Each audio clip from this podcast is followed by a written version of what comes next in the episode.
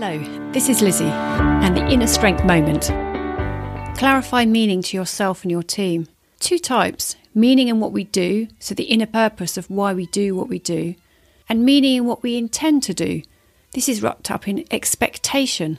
Both these types of meaning have impact to the choices we make and the priorities and importance we put to what we do. They also help to clarify what everybody's role is in the process. Without them, it makes things harder and often more stressful when did you last pause to reflect if you have these clearly understood? You'll be amazed what difference that makes.